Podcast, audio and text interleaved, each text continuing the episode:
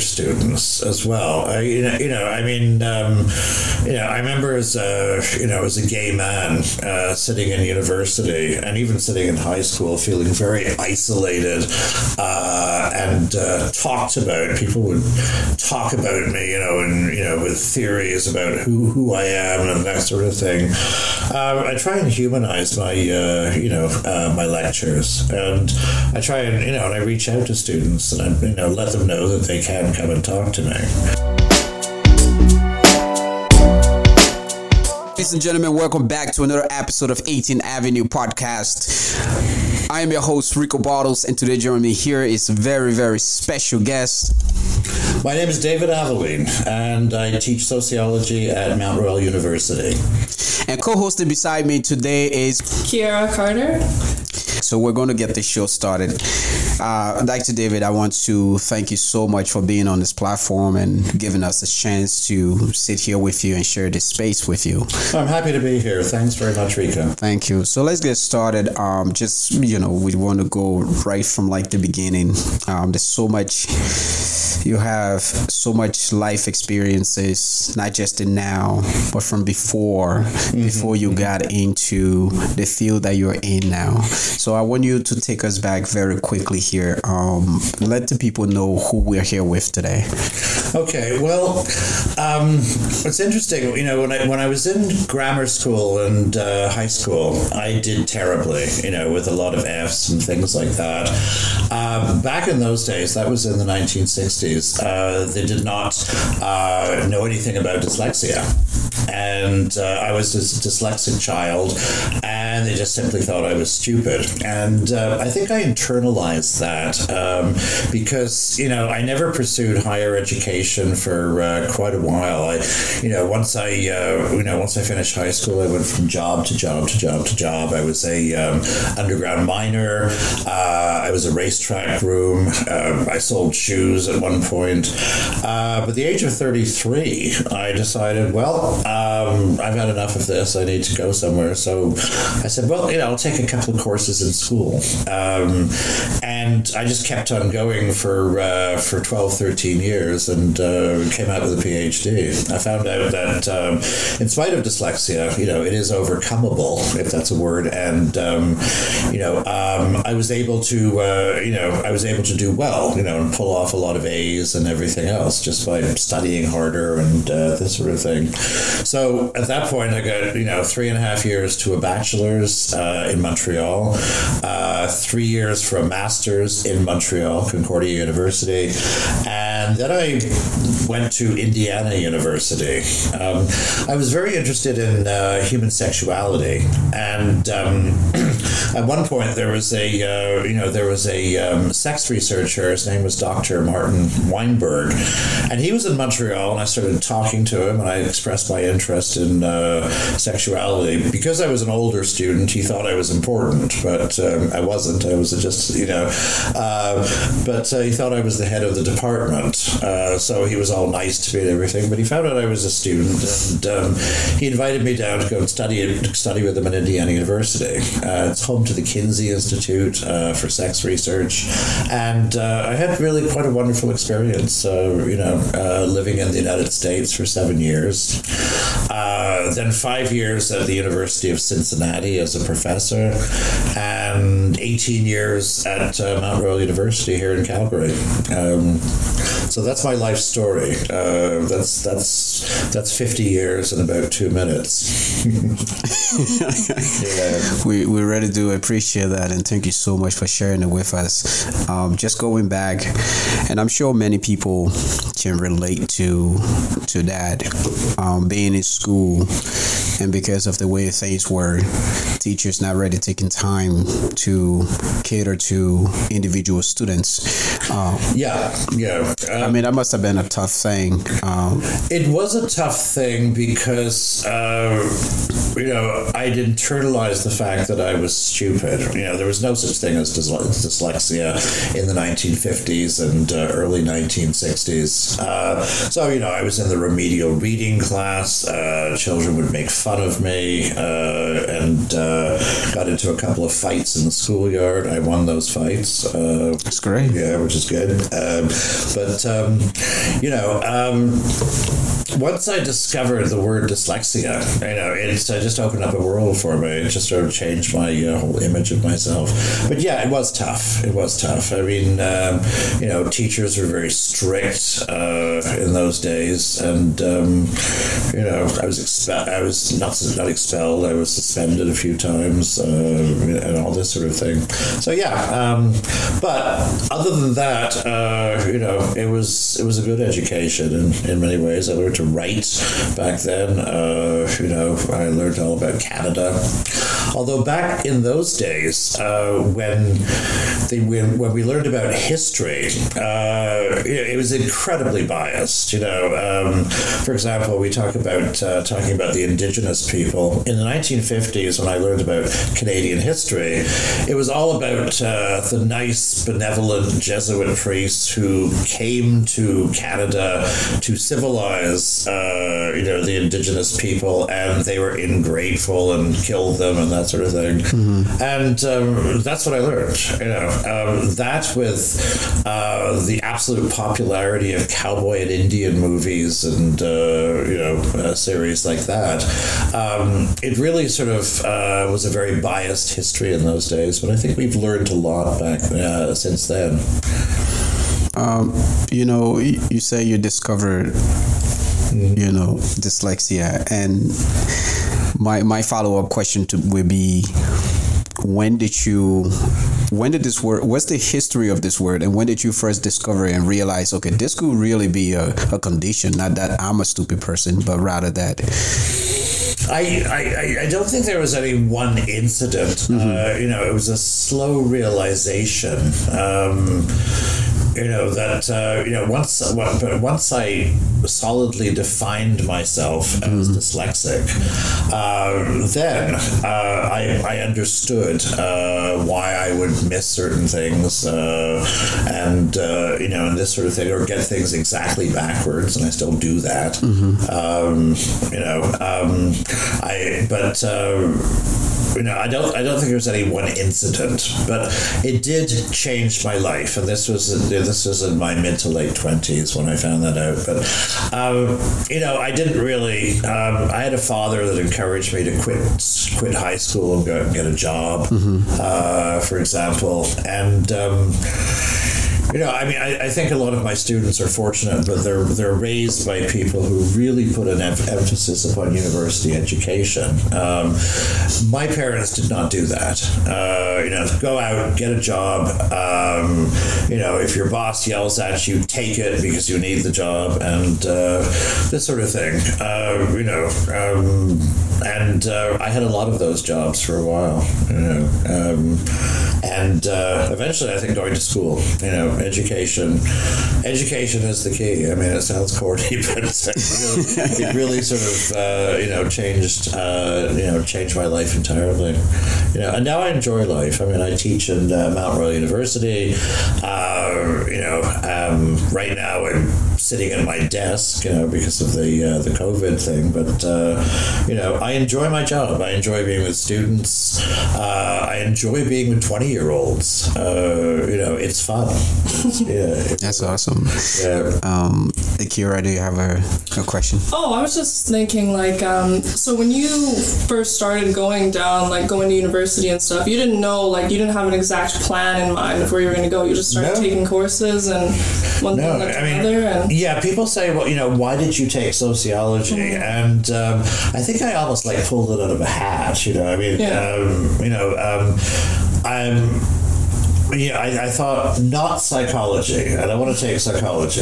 Okay, um, too many people take psychology. So, um, what's else? What else is there? Well, there's sociology. Okay, well, uh, so I took two courses. Uh, you know, that's it. I was a part-time student. Next year, I was a full-time student. Um, you know, and I took every sociology course that I could possibly uh, possibly find, you know, as well as some literature courses and uh, all sorts of other things.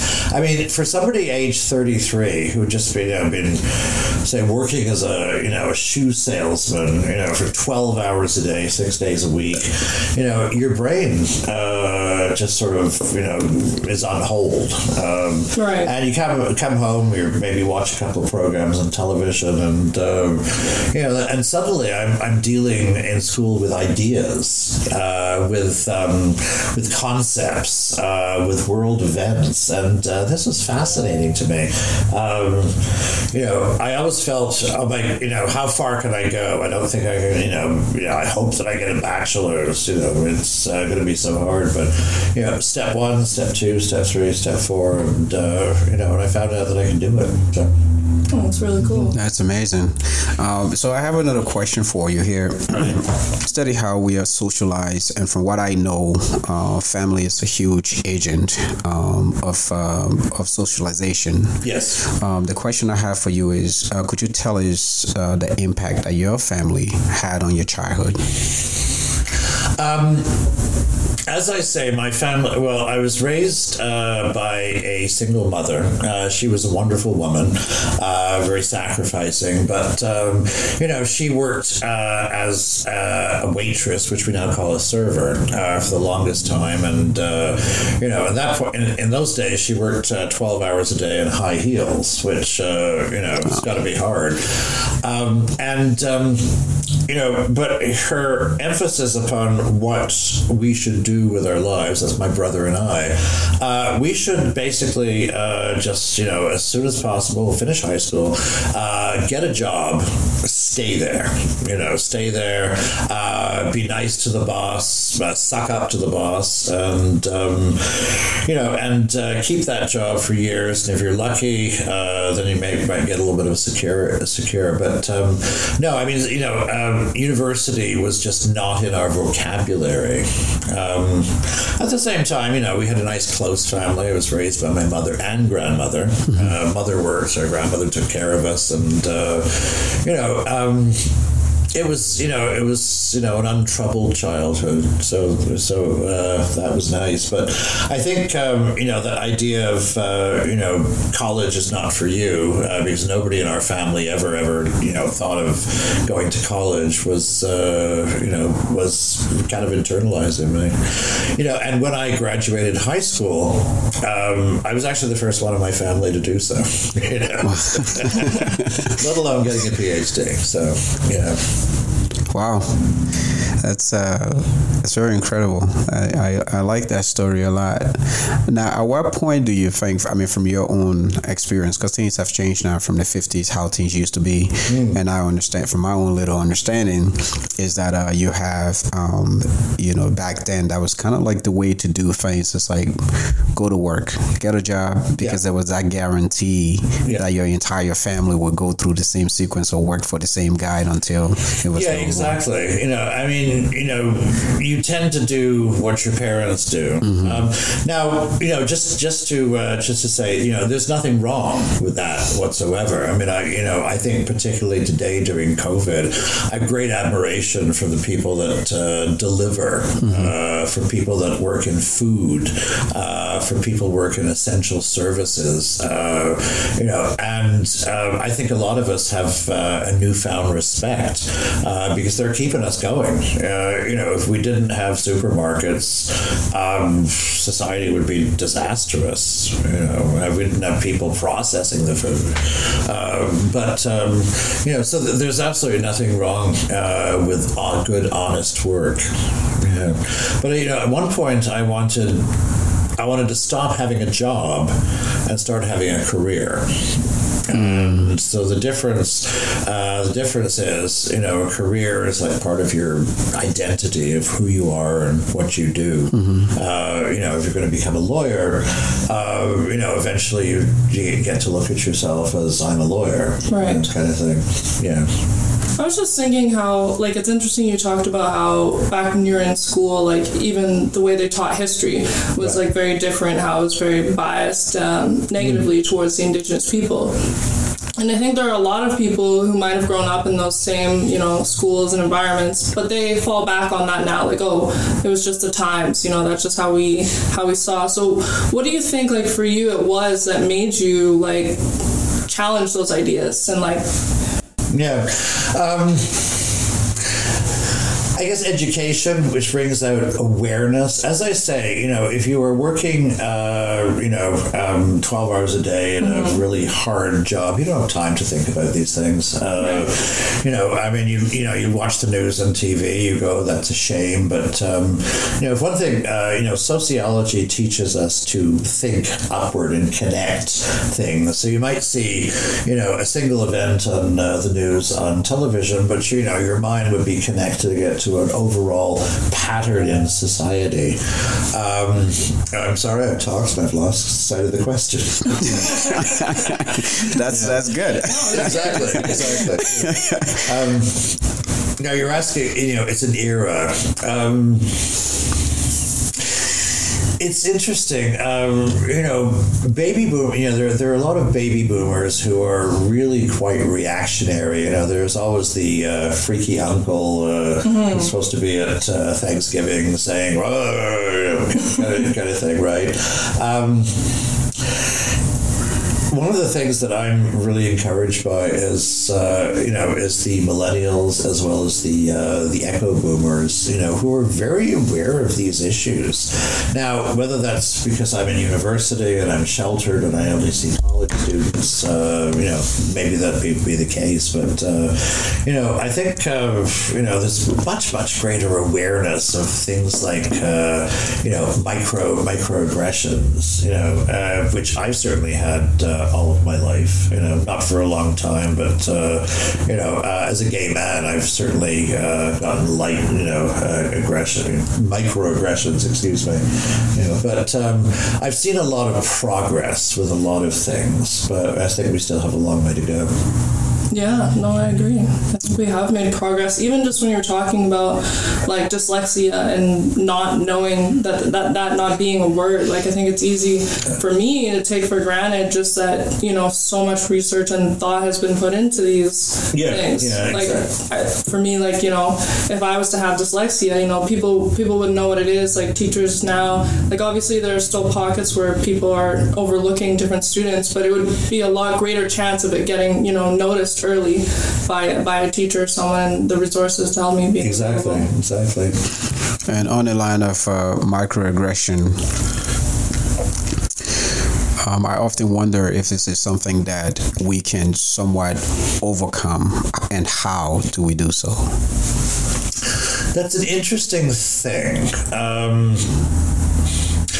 I think uh, you know people of color, uh, GLBTQ people, uh, they get this stuff all the time, right? Um, people with accents get this stuff all the time, um, you know, and. Um, they say that if you know if you're not uh, you know, you know if you don't speak up, you're part of the problem, not the solution, mm-hmm. right? So, but you know that's really a nice ideal, and I think uh, we're very nice for all of us to speak up at every microaggression we get. Uh, you know, what do you mean by that? You know, uh, etc.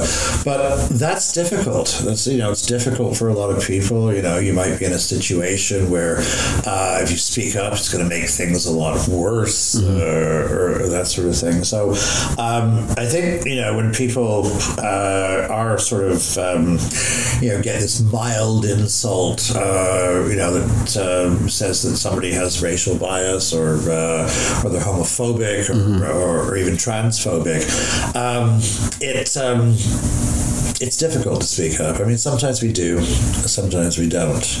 You know, uh, sometimes we, uh, you know, sometimes we do, sometimes we don't. There we go. And that's just the foundation of things. Yeah, exactly. exactly. Um, so, you know, it's gonna it's gonna have to move along here pretty All quickly. Right. So much, so much to cover. Just going back to your job, um, in terms of the experiences you had early on, mm-hmm. before going to school. Uh, I guess you've done all kinds of stuff. Anything from um, uh, ditch diggers, security guards, um, farmhand, uh, racetrack groom, underground miner. You said that already. Oh, yeah. uh, hotel desk clerk and shoe salesman. You've been all over the place. Yeah, exactly. Yeah, my, my question to you is um, how was your experience with uh, the variety of cultural impact um, on your research and, and, and personal life relationship?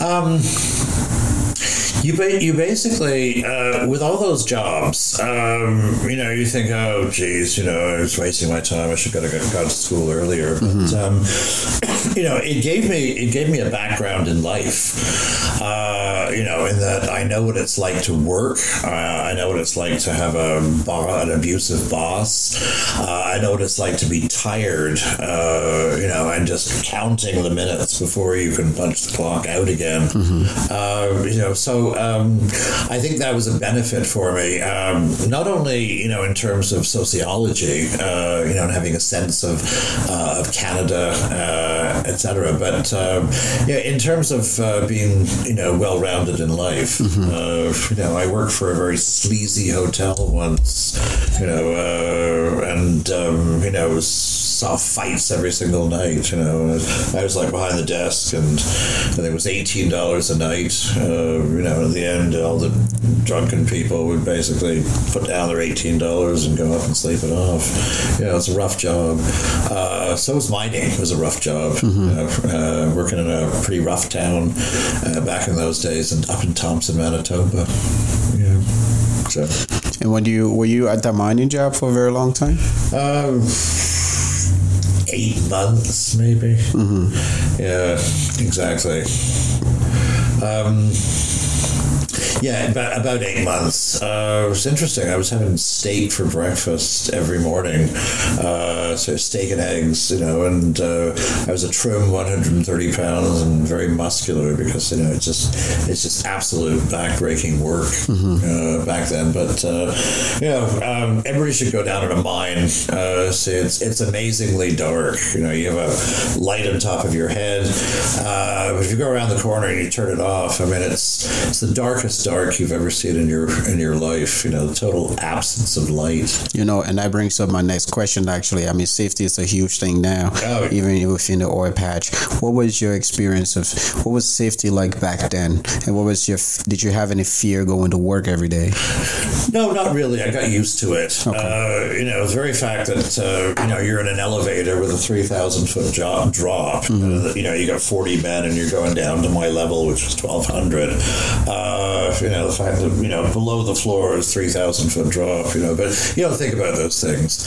Um, some people had a lot of accidents back then, but, mm-hmm. uh, you know, um, they didn't, they didn't adhere to the safety rules or, or and that sort of thing. Um, worked with a lot of explosives down there. No, I would just say, like, it sounds like working all those different jobs and working with a variety of people, like what you're saying, it gave you that experience with working with others and also, like, kind of links to sociology in a way? Like it does. to see all these different pockets of people and whatnot. It does. You know, um, when I was working, let's say it's the shoe store, um, all I was thinking about was shoes and making a sale and uh, and that sort of thing. Um, once I learned uh, Marxian theory, mm. uh, you know um, which is all about uh, exploitation of the workers. You know, it has to be adjusted for the 21st century, but uh, it certainly made sense for the uh, mid 19th century, right? Um, but uh, you know, the very fact that uh, you know Marx said that uh, all of our talents should be fulfilled. You know, you should be a you know you should be a hunter, you should be a fisher, you should be a poet, you should be a singer, you should be you know any talent you have. You know, you should have time to develop, and that's when you're fully fulfilled.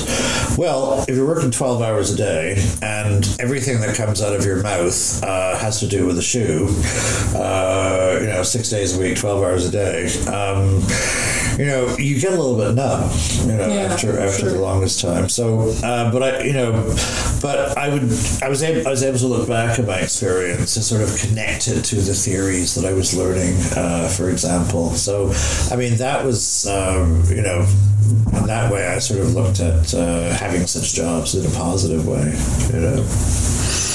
Yeah, I think that's. Uh, thank you for for sharing that with us. Uh, moving into your professional life, one of the things that is um, just out there is this you know, and, and, I'm sure a lot of professors get this too. Mm-hmm. But for you especially, it almost seems like every student online or that has ever taken your course have been able to maintain this good rapport with you. Um, and you know, uh, you know, like just uh, just to kind of you know quote uh, uh, something I found online is like um, by far one of the best prof um, at uh, MRU. Oh my god, uh, that website. yeah, right. He yeah, cares. Exactly. He, he, cares a lot about his the success of his students. That's a beautiful thing for students to have that kind of thing. Where do you think that idea or that value that you've been able to just now trust in your students, but also trust in your course and giving that confidence to anyone else to take your course. Where do you think that come from? Um, I believe, uh, in general, in being a nice person. Mm-hmm. Okay, uh, so that, that, that's the first thing. Uh, I don't like making people feel uncomfortable, and sometimes I might get mad at somebody in a road rage thing. But uh, I generally don't like making people feel uncomfortable. Uh, I look at the value of people. Uh, I put myself in their place. Um, you know, there are some students that you know try and manipulate you and pull the wool over your eyes and uh, you know they say their grandmother died, but they you know they haven't, you know they're lying to you. But I, I kind of think that's very uncommon. Mm-hmm. I think you know when students are stressed and they come up to you, um, I think it's my job to um, try and reduce that stress. Why? Because I'm a teacher. Um, you know, I'm, I'm not going to say, well, that's life, uh, you know, and that's it. But uh, you know, so yeah, I, I, think caring about students, caring about them as human beings. Uh, is uh, first and foremost. Other than that, uh, I try and make my my uh, my material that I teach interesting. Um, I have respect for students as well. I, you know, you know, I mean, um, you know, I remember as a you know as a gay man uh, sitting in university and even sitting in high school, feeling very isolated uh, and talked about. People would talk about me, you know, and you know, with theories about who who I am and that sort of thing. Um, I try and humanize my, uh, you know, uh, my lectures, and I try and, you know, and I reach out to students and I, you know, let them know that they can come and talk to me. Um, you know, I think a lot of professors at Mount Royal University are, are, like that. It's just a wonderful school. I mean, we are we are a caring bunch, um, but uh, you know, it's respect for people. You know, uh, that I think, uh, you know, um, maybe that's it. I don't know. Maybe it's not for me to say you know, why am I, yes. why am I such a wonderful professor? Right. yeah. So there we go.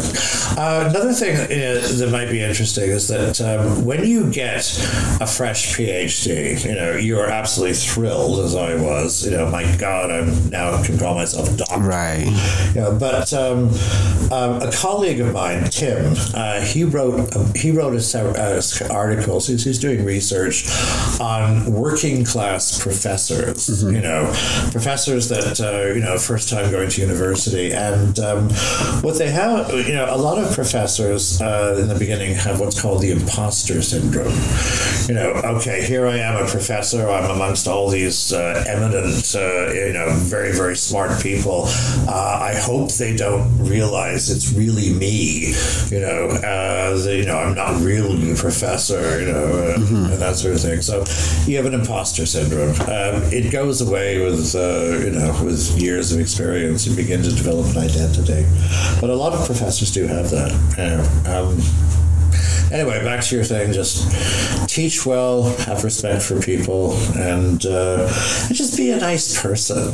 You know, uh, um, my students say that I'm funny, um, and I thought, really, you know, I, I, I, don't know. I don't. I don't go for uh, you know tell joke here or something like right. that. But, um, I don't know. I like to look at life positively uh, and uh, that sort of thing.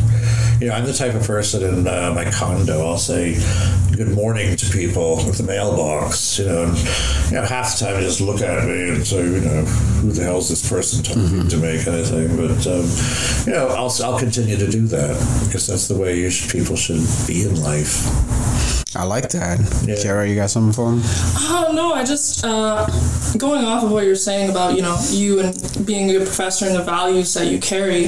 Um, I, one of the things that really stood out for me was I remember last I think it was last semester there was that sort of issue with that one professor who made that comment uh, uh, like I think it was like something to do with the N word, and there was like a whole sort of uh. protest thing going on where they were like boycotting classes, I guess. And I remember at the time time, uh, you had given us like the day off of classes to participate in that, and then we were to write oh, in an oh, email right. about um, about our experiences with oppression and whatnot.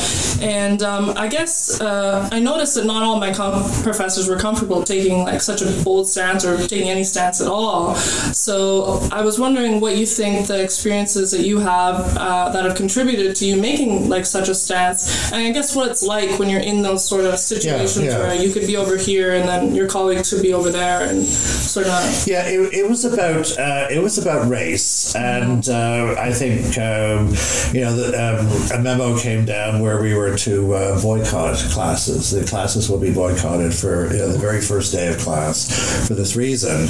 Okay, so what am I going to do? Well, it's about race. I have an opportunity here. Yeah. Now, I am you know as a white guy, I'm not going to say, well, you know, you should be nice to people, or you know, this is what it's like uh, you know, to feel things uh, when you're a person of color.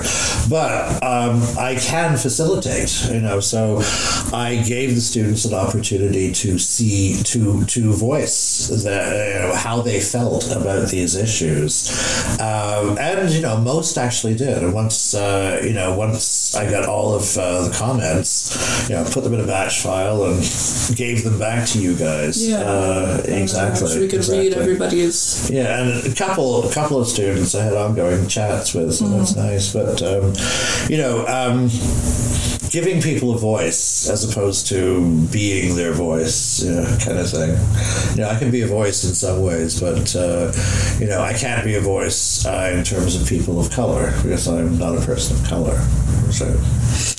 You often um, said throughout this interview that um, you know, and made reference to you being uh, um, a, a, professor, uh, a queer professor who teaches mm-hmm. Um, sexuality. My question to you is, uh, what sort of experience is it easier now to sort of be a professor and be queer uh, to teach than it was back it's then? Much easier, and, and, it's certainly much easier in Canada as opposed to Cincinnati, where uh, you know, a lot of my colleagues were homophobic. I mean, Cincinnati is one of the more conservative areas of uh, the United States, right? Um, you know, and a lot of people didn't like the fact that I was openly gay, and they thought, you know, well, it's irrelevant to the classroom. Well, you know, I, I actually remember one person in Cincinnati, and she'd been working there for 35 years, and she said, I don't talk about my sexuality in the classroom. And she said this in front of a big faculty meeting you know, and, you know, and I said to her, "You mean in 35 years you've never mentioned the fact that you had a husband?" She said, "Well, you know, I, I, yes, I mentioned my husband, but I certainly wouldn't talk about my sexuality." Mm-hmm. Oh. She didn't connect the two at all. But um, you know, I mean, what has your sexual sexual orientation got to do with being in the classroom? I mean, you know, particularly if you're teaching something like math or geology, right? I mean, uh, well, a lot of a lot of professors uh, talk about, might give an anecdote about what they did on vacation or, or whatever. And, you know, if you have a, happen to have a same sex partner, then you have to check that, you know, or any sort of thing. So even math professors, uh, you know, have difficulties. And, you know, I do tell my students I'm, I'm gay uh, when I teach sexuality. Mm-hmm. I don't, they probably know, but I, I mean, I, I don't uh, with other classes. But, you know, with sexuality, it's relevant. You know, it's gonna it's gonna relate to how I talk to people. But you know, I mean, I, I think in terms of LGBTQ people, queer people, it's um, it's much better than it was in the 1960s, uh, you know, and 70s. Um, 1970s, uh, you know, I went to bars a lot, and uh, you know, uh, all of my friends were gay men, 100%, absolutely, all of my friends gay men. And um, at one point, I realized how very ghettoized that was. You know that uh, you know I'm with one type of people. You know, and um, so eventually, you know, I would branch out. But um, I think it's you know the very fact that uh, we have um, you know we have same sex marriage here. Um, my partner and I, Miguel, we, we were the very first. We were amongst, I, I believe, the first thousand to get married. Uh, you know, when we did, it was legal in only six provinces. We had to go over to Vancouver to do it. Mm-hmm. You know, so um, but you know, it's a different world for uh, queer people than it was 50 years ago.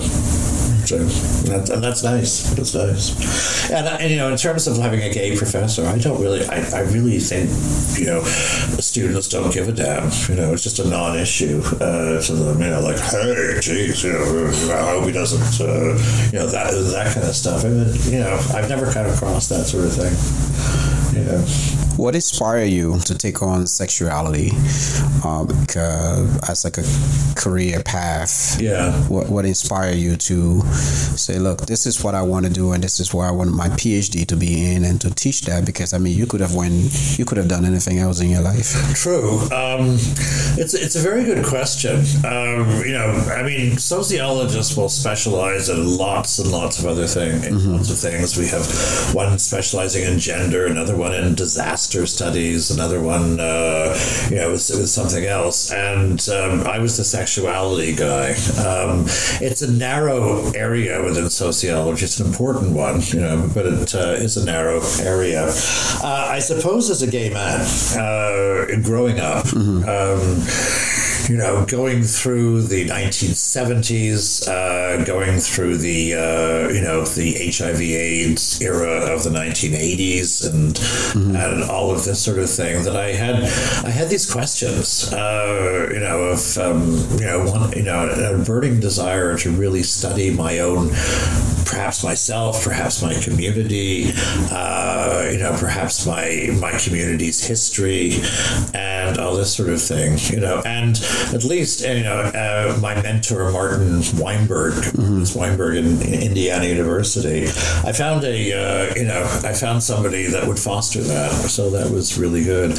Uh, my dissertation was uh, I talked to parents of gays, you know, and what I found out was they have a coming out process if they have a gay son, just like uh, just like the gay son does. So it's like this parallel thing, you know. I, that you know they would you know admit at work that they had a gay son, you know, which is you know fine in you know most parts of Canada, I guess. But uh, you know these people lived in Indiana, Kentucky, uh, Ohio, and you know very very conservative areas. Um, I remember one dentist, for example, it was very very uh, uh, guarded about the fact that he had a gay son. Because he, mm-hmm. he, would probably go out of business. You know, small town, uh, small town, um, where was that? Kentucky. Mm-hmm. Yeah. So anyway, I got off the track there. So that's it's always good. Um, I guess so. You mentioned there. I was thinking what is it like when you tell people that you're a sociologist of sexualities? Like, do you feel like people like it's not the same as saying, "Oh, like mm-hmm. I'm a math professor"? Yeah, uh, people make a joke. I mean, it's the first thing. You know, oh, you know, oh, you're studying sexuality. You know, uh, you know, and and the joke is, you know, that you're not really serious about it, but you're you're in it for your own, you know, uh, satisfaction somehow, your own jollies, and you know, um, so I think people who seriously study sexuality, and I don't really do that anymore. Um, you know, they they basically form this subculture amongst each other. I mean, there are there are these wonderful uh, conferences on sexuality, and so you have these people, you know, and they're all studying some different parts of sexuality. This one's studying foot fetishism. That one's studying, you know, um, you know, lesbians who live in the Rocky Mountains and, and that sort of thing.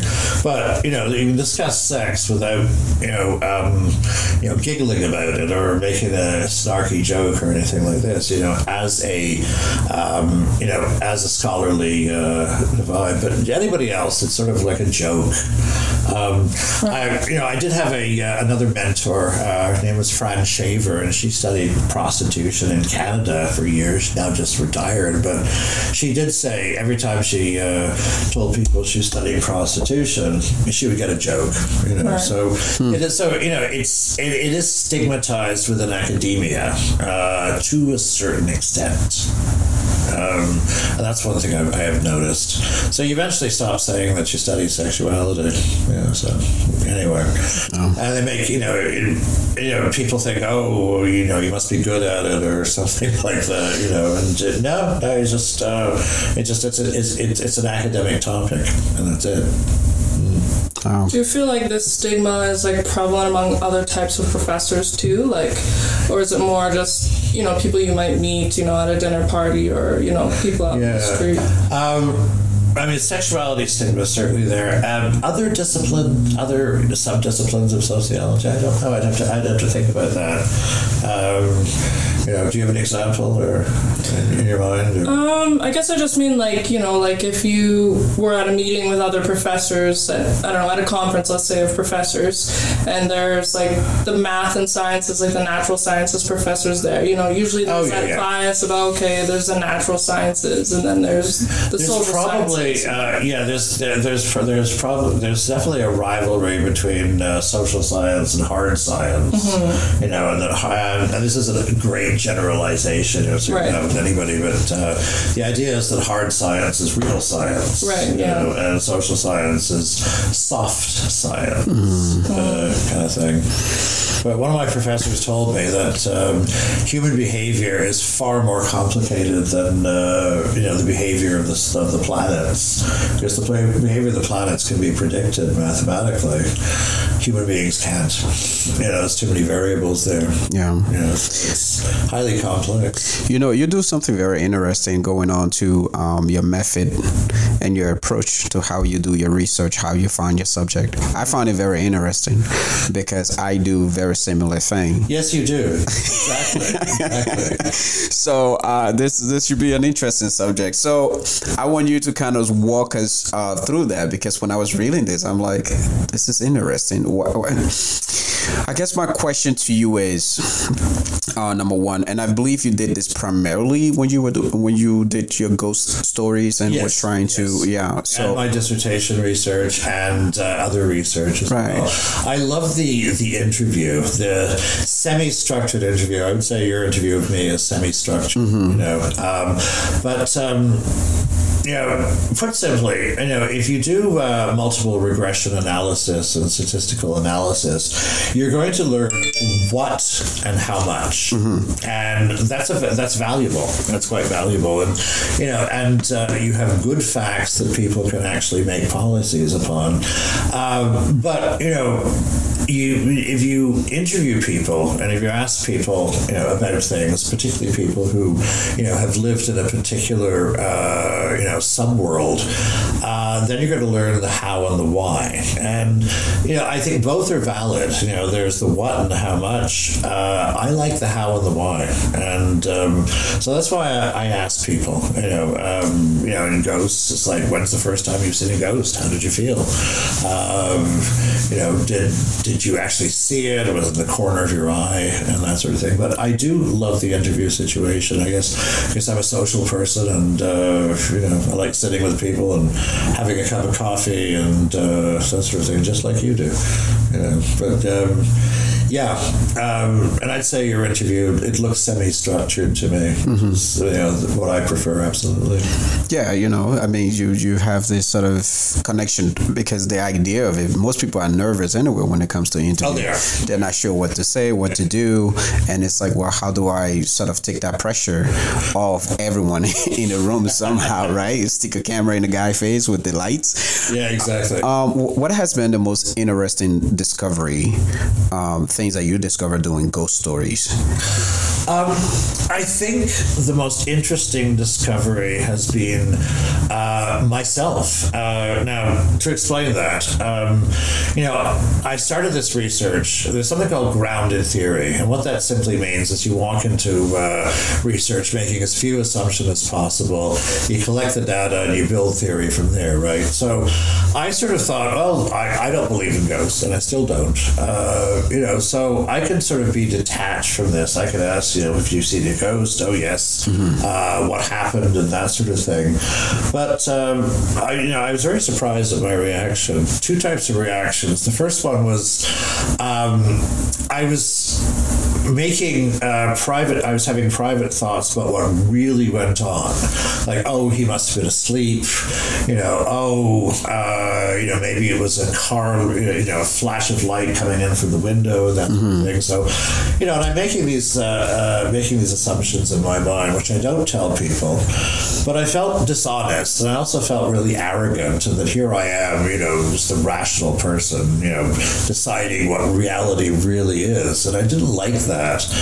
Um, so the fact that if I, you know, just sort of attempted to live in these people's worlds, uh, you know, and that was much, much uh, better for me. And I was able to uh, go further in my research. Just to stop, you know, thinking of logical explanations for what happened.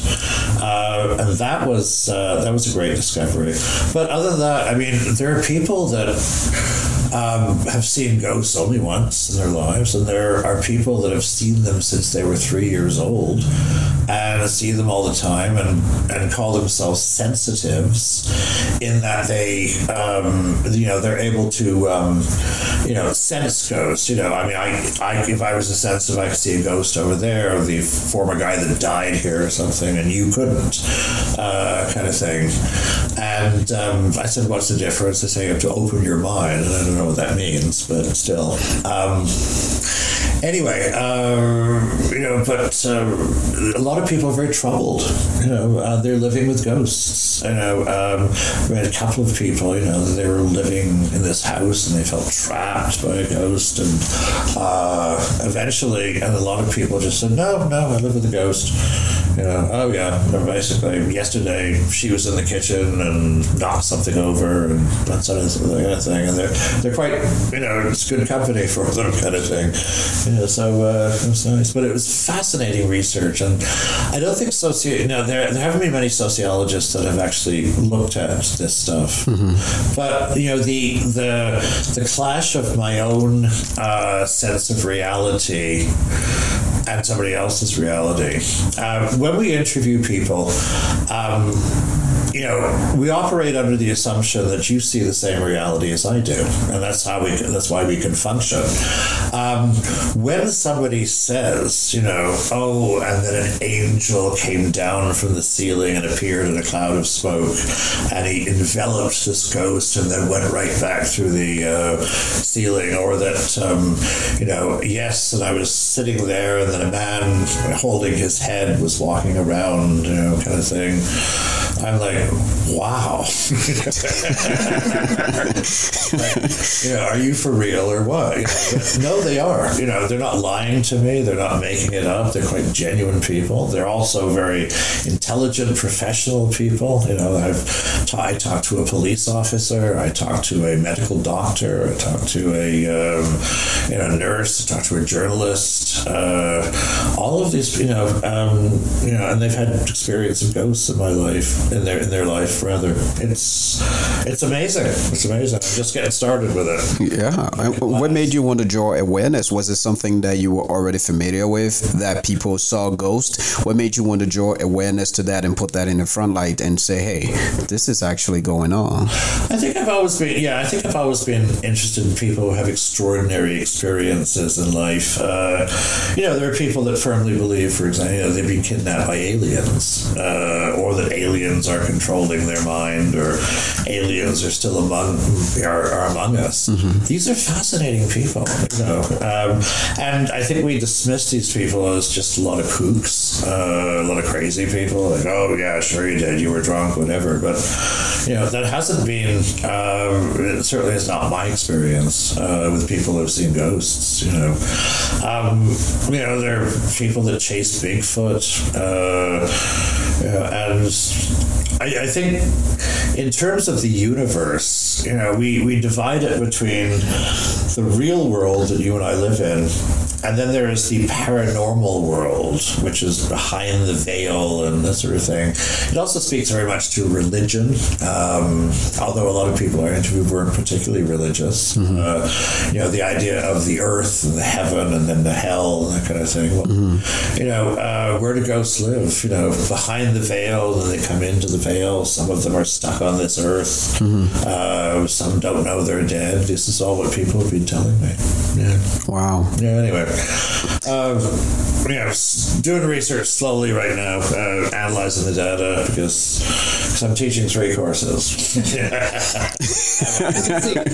it's, it's, it's busy work. And, and you still have, yeah. No, I was just thinking what you were saying there about that internal sort of, you no, this like justifications for why what they're saying isn't real. Mm-hmm. Kind of like, I think applies to earlier we were talking about microaggressions and how there's like, I feel like when you tell people about them, there can always be a lot of debate about whether certain things actually happened or they were perceived a different way. Oh, those are so those like, are probably micro, micro, micro. Yeah. exactly. But you know, clearly when somebody says, you know, oh, you're in school. Oh, mm-hmm. that's very nice. Oh, wow. You know, that's a big one. Right. and, I, and I don't think, and you know, if you, you also see patterns. I mean, somebody says something once, you mm. think, they're weird. But if you know, if, if you have like 10 years, you've heard this 150 times. Uh, you know, it's the same thing over time. Mm-hmm. You know where it's coming yeah, from. for sure. Exactly. exactly. Sure. Yeah, it's true. Um, so you know, just going back, there was something that I was trying to find out, but I couldn't find it out because it only gave me half the tale. It didn't really tell me what it was. So right. I was curious. So I wrote it down anyway as a questionnaire. So I gave you the background of it, my understanding of it, and then uh-huh. maybe if you do remember, we can cover that. And if we don't, we just move on. So uh, back in 2016, you you receive a grant from a from a from a group, and it didn't really specify. I had to do something with like um, sex work. I, it's probably one of your research, community research or something. I kind of wanted to know like what was the, uh, you know, kind of like what was the grant for because it wasn't clear at all. Oh, um, oh yeah. Um, and how have you also, you know, continued that particular research and? Well, that was uh, that was not my grant. Uh, okay. I was asked to be on the team of about 20, 25 people uh, across Canada to study prostitution, and I mentioned uh, Fran Shaver before. She asked me to come on board. Gotcha. The grant was not accepted, uh, so uh, and that was a shame. You know, to study, uh, you know, to study safety uh, issues with uh, with sex workers. Uh, I have had experience with sex workers. As a matter of fact, when I was doing my master's, Fran Shaver was my professor in Concordia University, and she hired me to go out in the streets from 9, 8, 9 p.m until 3 a.m. to interview prostitutes on the streets, you know. So we would uh, go up to, uh, you know, go up to male prostitutes, female prostitutes, and trans prostitutes and say, hello, you know, I'm from Concordia University and, uh, you know, and I would like to ask you uh, several questions. As soon as they got to know us, this is in Montreal, they, you know, they're most happy to talk to us, you know, uh, you know, as soon as they found out we weren't from a church or something, trying to reform them. But that was my experience. So I got to talk to a lot of street prostitutes, and I, I think that was really a uh, you know. Um, a benefit. I mean, I was so I felt very lucky to do so to mm-hmm. find out to ask them about their lives. But no, I mean, uh, no, uh, that grant never went through, so uh, which is a shame. Right, and that's what I was, I was saying because it didn't. It just kind of sort of it got cut off. So I said exactly. You know, I mean, you must have found out some very interesting things, about, you know, with street workers and stuff like that. What were some of the, you know, I mean, maybe you can give us like one scenario, one or two scenario about the most interesting stuff that you found out doing that studies. Yeah, I, I remember. Um, and was the study conclusive, or did it just get left alone? It was basically looking at statistics. Mind you, you were going back 30 years, mind you, but, uh, you know, a few things. Um, you know, for example, I found, uh, you know, some very, uh, very smart, uh, educated women who had their bachelors, uh, you know, and they went out uh, every night because they could make a hell of a lot more money doing this way. Um, I found part time prostitutes that, you know, would consider the street a bank. Mm-hmm. You know, how you make an ATM withdrawal? Well, she said, well, you know, you'd have somebody, well, I need 50 bucks tonight. So, you know, go out and turn a trick, get mm-hmm. 50 bucks, and there you go. You know, and then you can go to the bar and enjoy yourself and everything. Um, some prostitutes were addicted to heroin. Um, never found underage one. As for the male prostitutes, a lot of them, you know, were you know come across hard times. A lot of them were not. They did not define themselves as gay. Mm-hmm. You know, some did, but uh, you know they needed the money you know, and the ones that uh, got the most money on the average were the trans prostitutes you know. Wow. Yeah, they they made the most money. Yeah, not too much more, but uh, but the, yeah, you got first of all you got the. Um, I, another interesting thing I found as I remember is that uh, if you're going to be arrested for prostitution, um, they, it's much easier to arrest women for a very obvious reason. Uh, they will, you know, Montreal, they'll come up to you and they'll say, hey, baby, want a date? You know, and that kind of thing. Be very aggressive as you're walking by. Um, 12 blocks down and to the left, or the male prostitution area, they would not do that, you know. So basically, they're stand there, uh, and then somebody waves them over in the car, and the guy would have to do all the talking. So you know they they could never the police could never entrap them that way, you know, because uh, they would have to actually go to somebody and proposition them. But with the female prostitutes, you know, they go and they'll proposition you right away, you know, kind of thing. Right, because yeah, it's interesting. That's very interesting. And that affects the arrest records. Wow. So in terms of uh, you know the gender of uh, of sex workers, you would get a very biased uh, you know picture that most of them are female. Well, no, most most who are arrested are female. So yeah, that's one of the things I remember. What were we talking about? uh, I mean, there's so much. Uh, you've you've lived such a vice life that there is like so much, so much uh, paper trail to find and and cover it. Um, but I didn't know that. I, I didn't know that male prostitute operated vastly differently than female prostitute did, and you know, it, yeah. it's very interesting to me. Yeah, because they can't go up to you and say, you know, you don't know who is who is who, you know, is into uh, same sex sex. Um, you can simply assume somebody is into opposite sex sex, right? You know, and and you know, if you're not, it's not, uh, you know, um, it's not dangerous to assume that. It might be dangerous to go up to some guy at random and say, "Hey." baby, you know, I mean, you might get punched, uh, kind of thing. So they have to be approached uh, rather than do the approaching. Got it. You know, Got it. A lot of um, so you know, so that that was one of the interesting things that uh, I noticed back then. My question was what the the difference is, or why the difference is, but you kind of answered that about um, just the safety in that sense, and how the norm is still, you know, uh, the opposite sex relations, right? So. Well, this is why I mean I, I firmly believe that it should be legal. If it's not legal, then the uh, the women will go to areas of the city where the police do not patrol, mm-hmm. uh, and therefore they are prey to any kind of violent act you can imagine. So, um, you know, legalization will, uh, you know, lead to the safety of sex workers. You know, so that's why I think, and you know, in terms of, uh, you know, I mean, I think it's a transaction just as like, like anybody else, as long as somebody is not coerced into it or anything right. like that. I mean, I have met women, uh, you know um, who are, you know, this is what I do, you know, and, uh, you know, I'm not going to do it for a while and working my way through school, and there you go, you know. Uh, and they're, you know, they're fully in control of themselves. And I think that's basically the only, uh, you know, legitimate way to be into sex work. But, you know, if you're pimped out or, you know, that, that's, that's not good whatsoever, you know, seriously. Okay. So, so much we've talked about, but there is something that, you know, you mentioned when you came in, we asked you a few questions. Yeah. Uh, I want to go to white privilege.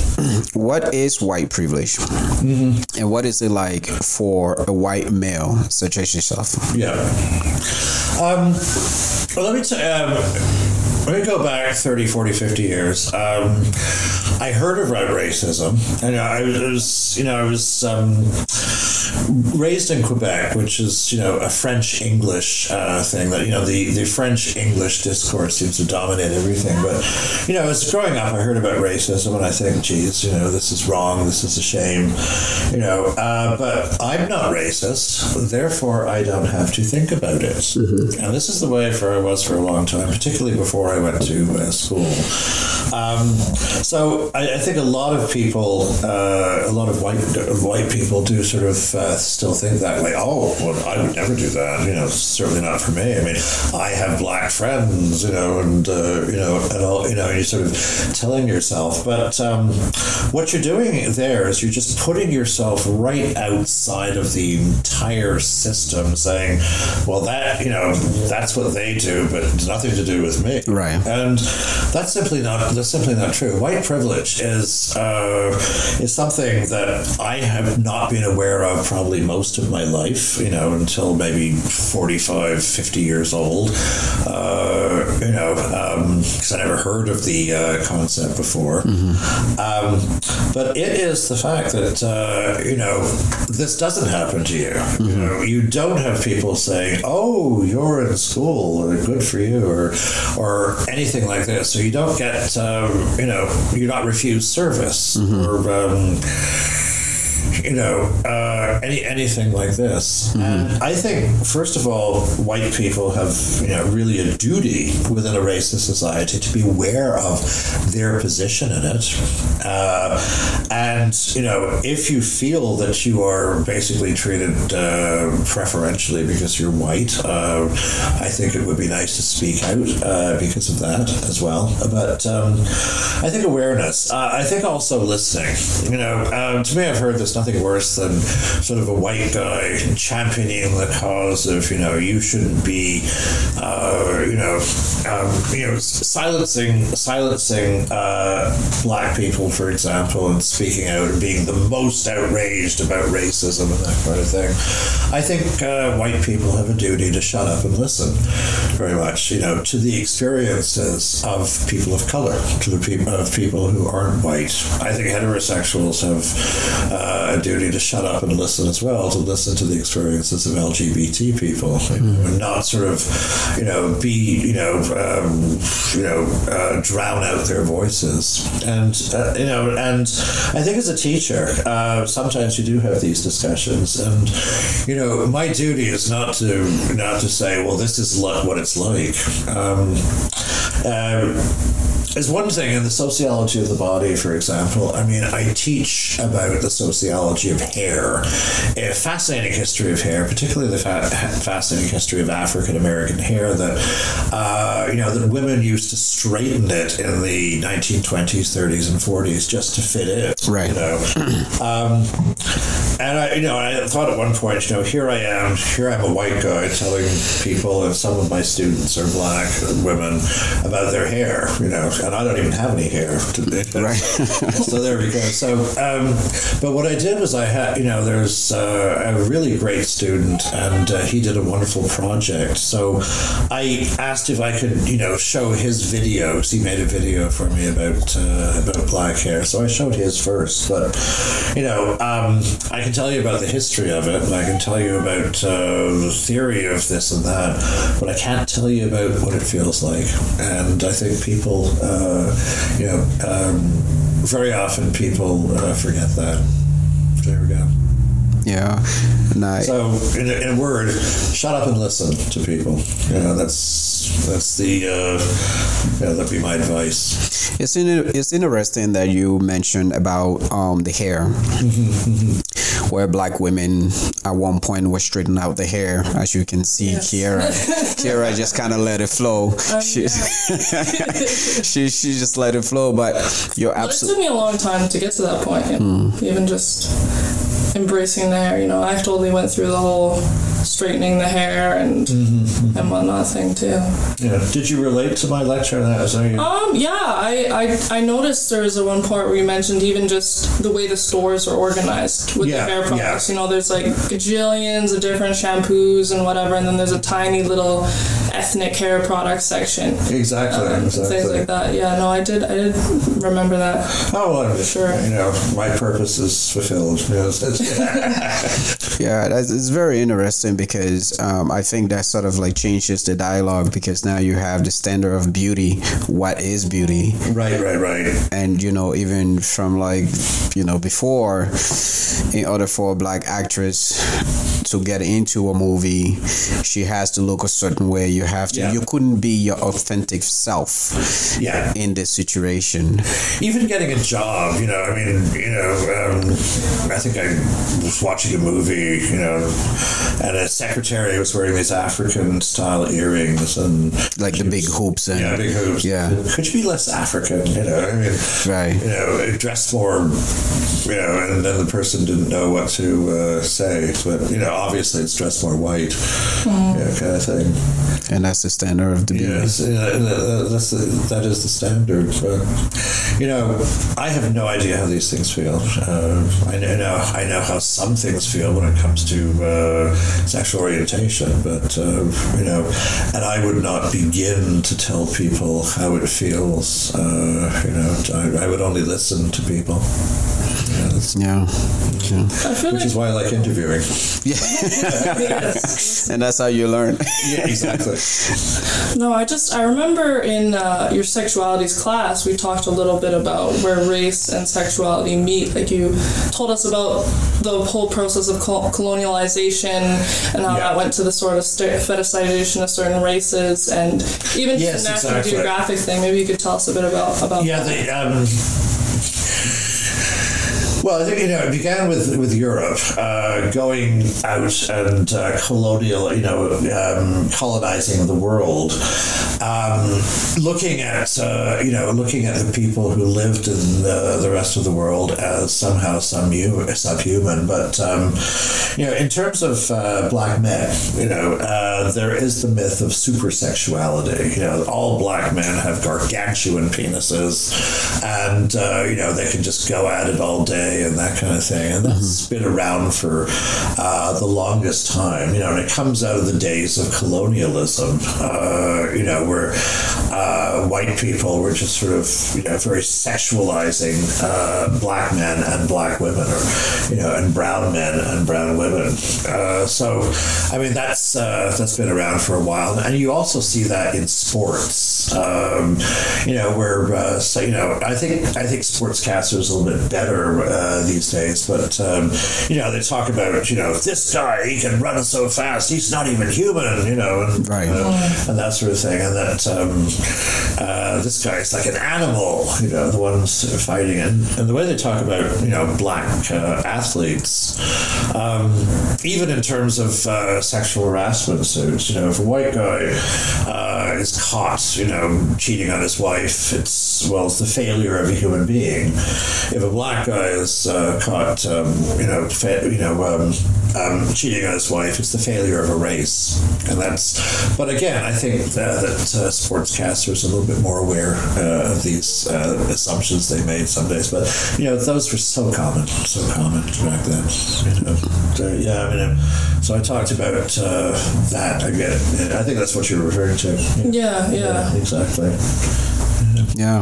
Um, no, thank you. I mean, it's so much, to to learn from these interviews, to get a different perspective, to have these open dialogue and open conversations. Um, because it's a lot of uh, there's just so much of this person says and that person said, and then you get to people like I grew up in a like I said I grew up in Newfoundland. Mm-hmm. You know, some of my friends today don't believe the cause and the, and the reason and the things that are going on. They think it's a part of a government plan to win an elections, and it's like, well, let's slow down before the election, which is just happening now. Let's go back to the '90s. Let's go back even when you listen to hip hop music. They told their history through. Right, they right. told their story through that, their frustrations and things like that, and talking about the neighborhood and how they would get terrorized. What about that? There was no election being ran at the time, so it became very interesting.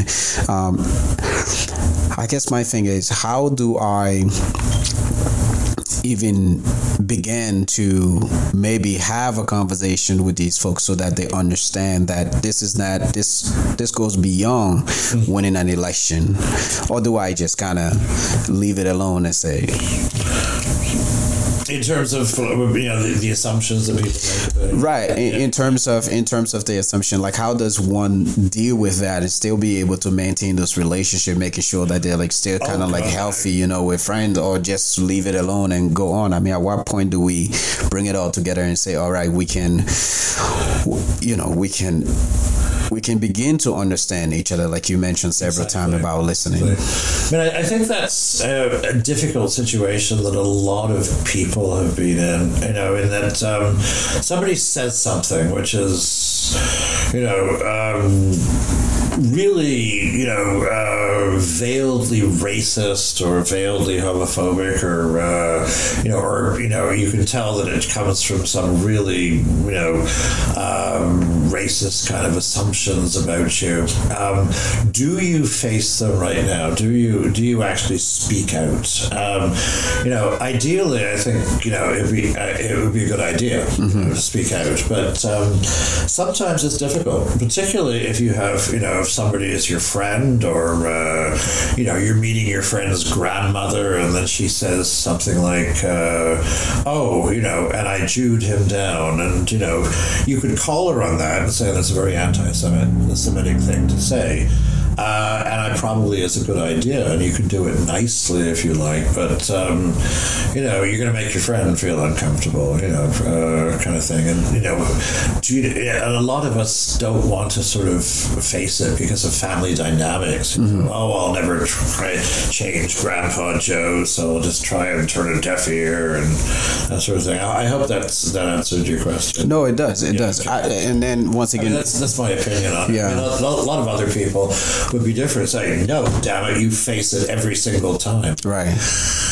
Life often doesn't, you know, lead us down that simple a path. You know, and I, I admire people that uh, that do. Um, but a lot of us, you know, we don't want to alienate your family or anything like this. You know. Well, I think there's a level of just emotional burden that comes with really acknowledging it every time, because obviously, you know, it gets bigger. Like now we're exactly. talking about it, now we're having to address it. Exactly. Yeah. You know, what do you do if you're, you know, this is not my situation. I'm just pulling it out of my head. What do you do if your brother marries a woman who is just an ignorant racist? Right. Um, mm well, do you face her with everything, or uh, you know, um, or you do try and you know be nice about it, or you know, it's, it's very offensive and that sort of thing. I mean, a lot of uh, situations, I think, you know, people are, you know, they're complex because they involve family issues and uh, this sort of thing. So. Um, a lot of my students tell me they turn a blind eye to their you know, grandfather uh, basically uses the N word and all this sort of thing. You know, so anyway. Yeah, that's interesting. Um, anything from your side? Um, no, I, I, the, you mentioned another thing just about we talked a bit about like represent. We talked about the idea of the blonde bombshell. Oh yeah. I we like talked about National Geographic and how they, um, with their images, how they were known as like taking pictures of like minority women or or tribal women or African exactly. women, exactly. topless, but never white women. Exactly. You know. So, um, one of my PowerPoints, if you notice it, it has a um, bare breasted black woman. It is on a postcard, and it was something like oh I don't know 1912 or something like that, something very early, and it was a postcard that was sent to uh, I believe Pablo Picasso, the artist. But you know, here's a bare-breasted black woman in 1912, which is just out of the uh, Victorian era, and it went through the mail. You know, I mean, just opened like that in the mail.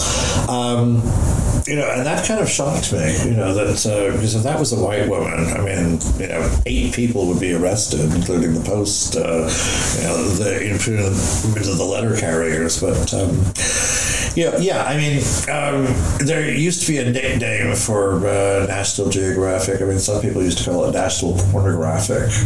You know, because when you were like 14 years old, you know, you would, you know, these boys would sort of comb through it to find find a bare-breasted woman, but it, it was always a woman of color. Exactly, and uh, you know, this was okay. You know, but you know, you would never, ever, ever, ever see uh, a white woman. You know, and you could have. I mean, you could show women bathing in Sweden or something like that. You know, uh, but no, no, no. You know, Africa, bare-breasted women, great, okay. Um, so there, there was a bias there, but I think National Geographic eventually realized that. You know, certainly, uh, but that postcard from 1912, approximately, that's shocking because it went through the mail. It wouldn't go through the mail today. I mean, going back a hundred years ago. You know, uh, going back even back to slavery, way worse things go. Um, way worse things happened then. They used to make little flyers about who they were hanging that day, and everybody came and yeah. gathered around to view and do different things. Um, so I'm going to ask you a very bold question here, and if you can answer it if you want to, or not answer, and that's totally fine. Uh, my question: Do you think that the white race um, respect, or at least view, black the black skin black people? Um, do you think okay. that there is? Do you think that there is that respect there for another fellow human being? Do you think that as a black people I view often?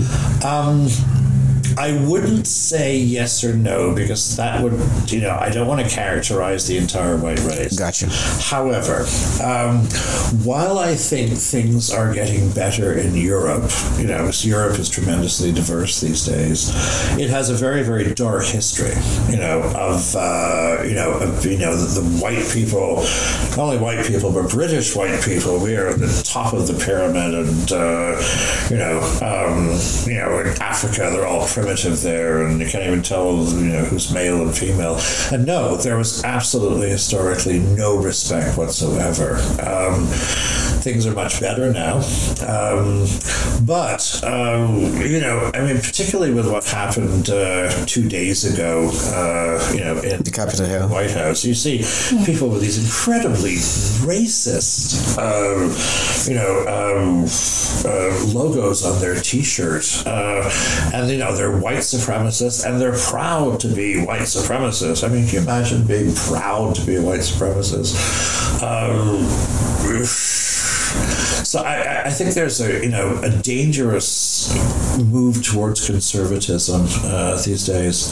But I think you know if you ask me, is there more respect uh, over the past hundred years? You know, I would say yes. Mm-hmm. You know, but. Um, you know, we're, we're in a we're, we're in a society where we notice race. I noticed you were black right away. Mm-hmm. uh, I'm sure you noticed I was white right away. Mm-hmm. But um, you know, as soon as we stop noticing that, then I think we got a good society. Mm-hmm. You know, but it's the first thing we notice about people. Why is that? It's, it's interesting. Yeah. yeah. Well, when I when I when I found out that um, you were a gay man, yeah, a gay professor, right, I got very excited. I was like, I gotta have this interview now. Yeah, exactly. You know, I was, you know, because there's this thing where you know I'm a firm believer in respecting people no matter where they're from exactly. and, and, things like that. So i was you know from my part i think you were here when we were having that discussion. I was like this is exciting. I know all this stuff. Let me get down to this research now. Exactly. Right? Um, I, I think it's it's fantastic. And you know a part of me think that things have gotten better but we still have that dark history. And some people still have that dark history to their hearts. Uh, by the way you hear those beeps? Yeah. Just ignore the beeps. Okay. We'll move moving audio strictly.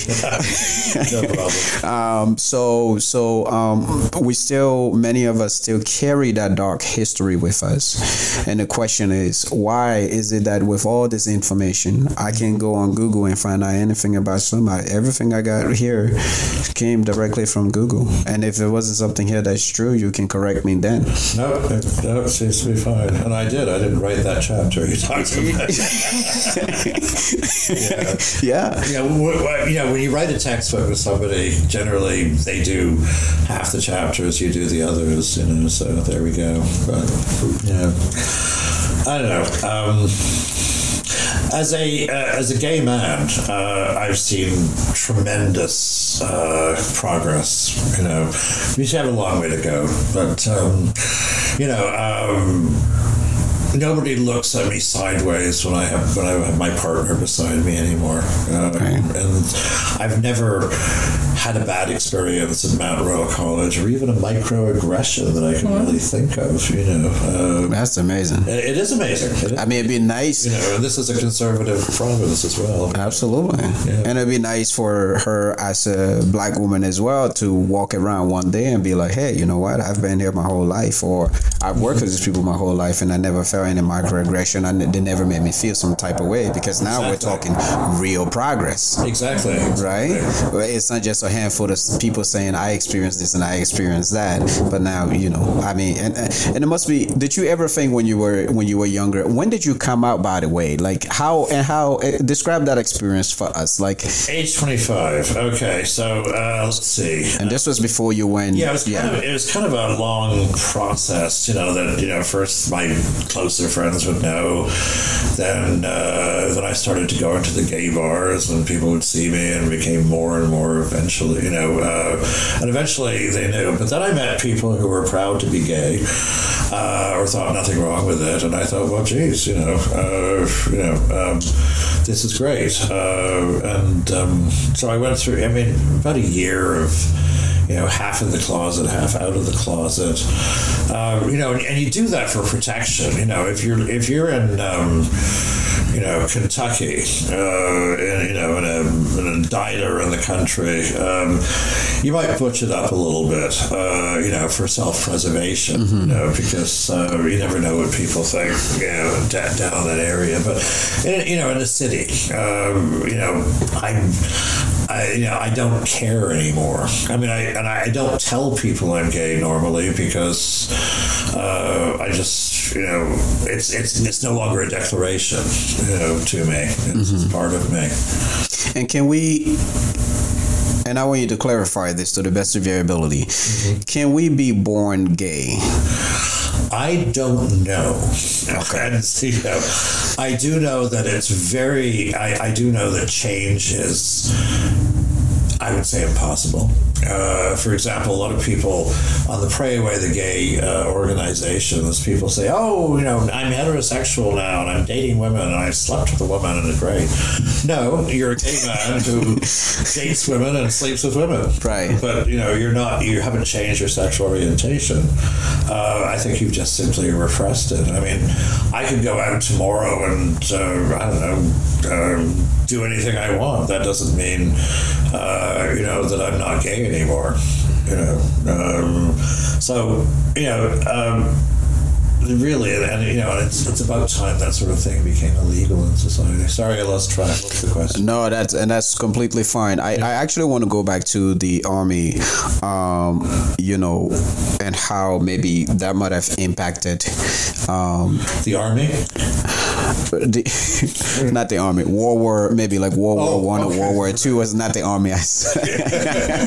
let's go back to the army. Right. Uh, uh, so let's go back to World War One. Do you know, like when all when the men were going to war, and you know there was very little women presence there, and they were kind of, you know. Do yeah, you think that that had any sort of impact, trickle down effect to like what we see now, where legalization, you know, people are coming out of the closet? Did that influence the gay yeah, community I mean, at all? You know, back then, if you're looking at male only uh, areas, you do have, uh, you know, homosexual behavior. And, and a lot of times, uh, that would used to be defined as something called situational homosexuality. In other words, you know, you're, the, you know, you're amongst men here, so you're going to maybe do this or that, etc. But, you know, once you're basically out of that, you don't, mm-hmm. right? Um, I think, uh, you know, sexuality is not a matter of either or. Uh, you know, you are gay or you're straight or you're bisexual. I mean, I, there are lots of definitions now, and I think basically the millennials and the echo boomers are, you know, they have definitions like I'm flexible, I'm open, I'm bi curious, uh, I'm queer, you know, um, I haven't met the right person yet, or you know. And back in my days, uh, the only reason I'm gay as opposed to queer uh, is because that's the identity that was attached to me back in the in the in the early '70s. But um, nowadays, people are just finding different labels for anything. I mean, you know, the people say I'm mostly straight, but every now and then I like to blah blah blah. You know, mm. um, and I think that's wonderful. I, you know, I think the fluidity of uh, of uh, sexual uh, identity is coming out, mm-hmm. and people are being open about it. Uh, before, they just used to call people hypocrites. You know, uh, you know, I'm married, but every now and then I just go out secretly and do this, that, and the other. Mm-hmm. Sexuality is far more complex than an either or thing. You know. Um, you know, I mean, we have we have incredible variations in the type of people we find are, are attractive. Some of us like skinny people. Some of us like uh, non-skinny people, tall, short, black, white. Uh, you know, old, young. Um, why should male, female have sort of a special category? Mm. Um, so I think you know, I, I think the ideal situation is, you know, well, who do you find attractive? And that's you know that would that that would be a great way to have sexual to uh, you know to uh, define sexuality. Yeah, but it isn't. You know, because we categorize things uh, so much. Yeah, I have another question, but I want her to go. Do you have uh, something to follow up with that? Um, do you feel like some of like so? I think we talked about before how some of the categories are a more accepted, like in the in the LGBT community, and mm-hmm. also this tendency to put things in categories and then add all these terms. Like I think you described it as like a medicalization okay. or yeah, like GLBTIAAPPQQ. Uh, I don't even know anymore mm-hmm. exactly. Uh, finally, two S. Um, I think you know in the beginning, you know certainly, you know certainly, uh, say 1972 or something. That's about the time I came out. Uh, we talked about gays and straights, gays and lesbians, and that was it, you know. And then there were some people bisexual. We never really believed there were bisexuals. There's, you know, a lot of people afraid to admit they're gay, so they say, "Oh, I'm bisexual" or something. But uh, you know, uh, but then you know the T's came. You know, the transsexuals. Uh, you know, lesbian, gay, bisexual, and transgendered people. And a lot of people said, "Wait a minute, you know, we don't want the T in our Because uh, that has nothing to do with us. That's all about gender and it's not about sexual orientation. Uh, but the answer is, you know, look, uh, trans people have been part of the gay community for hundreds, you know, three or four hundred years, and uh, they're part of, their discriminated against as well, as well as having, you know, very unique uh, issues of discrimination against them. So, uh, but a lot of people said, no, no, you know, I'm a masculine man. I don't want any T's in my in my acronym, you know, or, or in my abbreviation. No, I mean there are all kinds of uh, there are all kinds of queer people. Um, you know, some of us are gender neutral, some of us are not. Some of us, uh, you know, some of us change our gender. Uh, you know, and that's fine. You know, it's a lot of people say, you know, why is that acronym so long? Well. I don't know. You know, I guess we need a word that would encompass the whole thing, and that word is queer. You know, so uh, you know, and uh, perhaps that's the best word to use. And that's like the problem because sometimes now it's getting to a point where there's so many what you can say, what you cannot say, you know. So I found myself the other day. I was like, "What's the best way to address um, a gay person? Like, what do I, you know?" Yeah. Uh, if a straight person says queer, uh, that is perfectly acceptable. Is it? Yeah. Okay. Exactly. You know, but I mean, you know, if it's if it's a if it's a man who's gay, you say gay. Okay. And, you know, that's that's fine. As long as you say it with a smile. Yeah, exactly. And that's with, important. Always with a smile. Always with a smile. so I do have when I when I was uh, when I was younger and back in high school, especially where um, the history of black people weren't being taught. So a lot of the time, I would steal books and I started to read books and started to become more and more aware of um, some of the history of slavery God, and things like that. Learned, never learned about black people.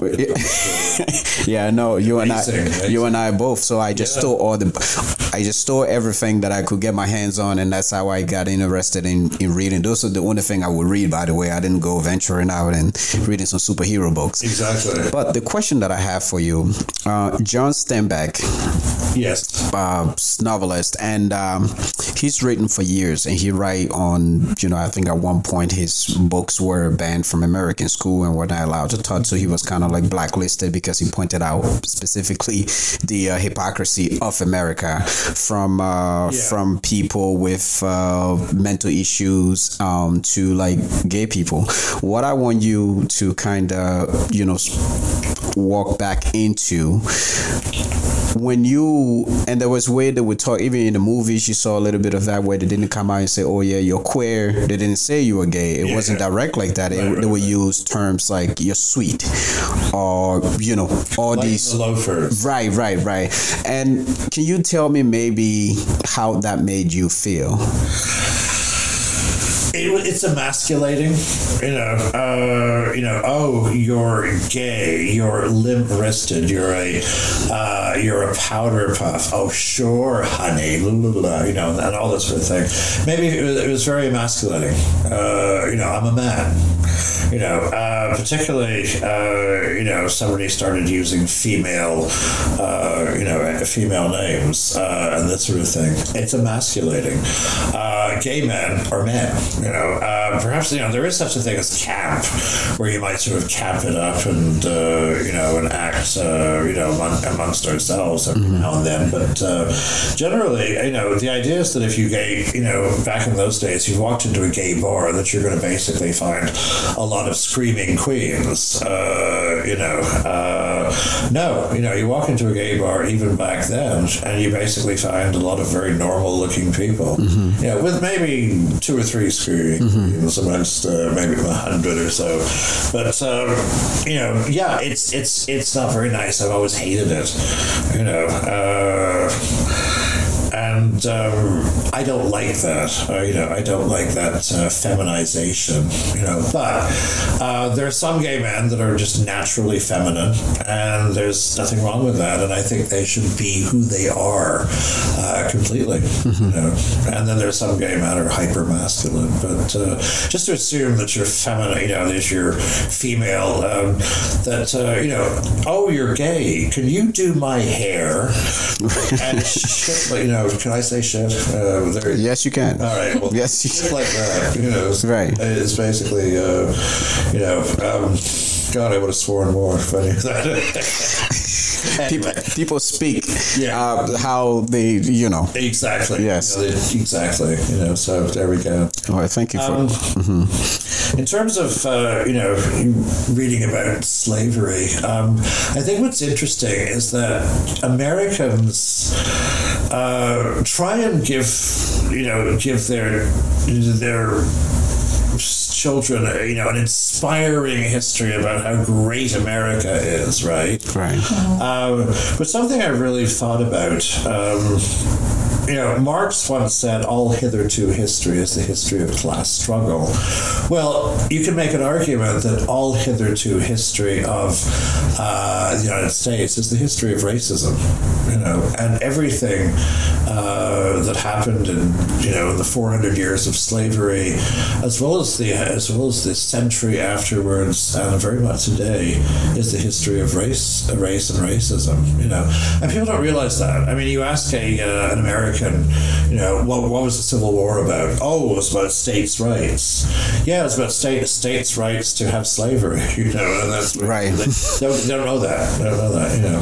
Um, now, you know, I wouldn't put put that to the United States as well. I mean, Canada has a lot to answer for as well. Uh, you know, a lot of the hitherto history of I mean, all hitherto history of Canada is the history of racism as well. You know, the with the uh, you know um, you know, the, the attempted extermination of indigenous people, uh, etc.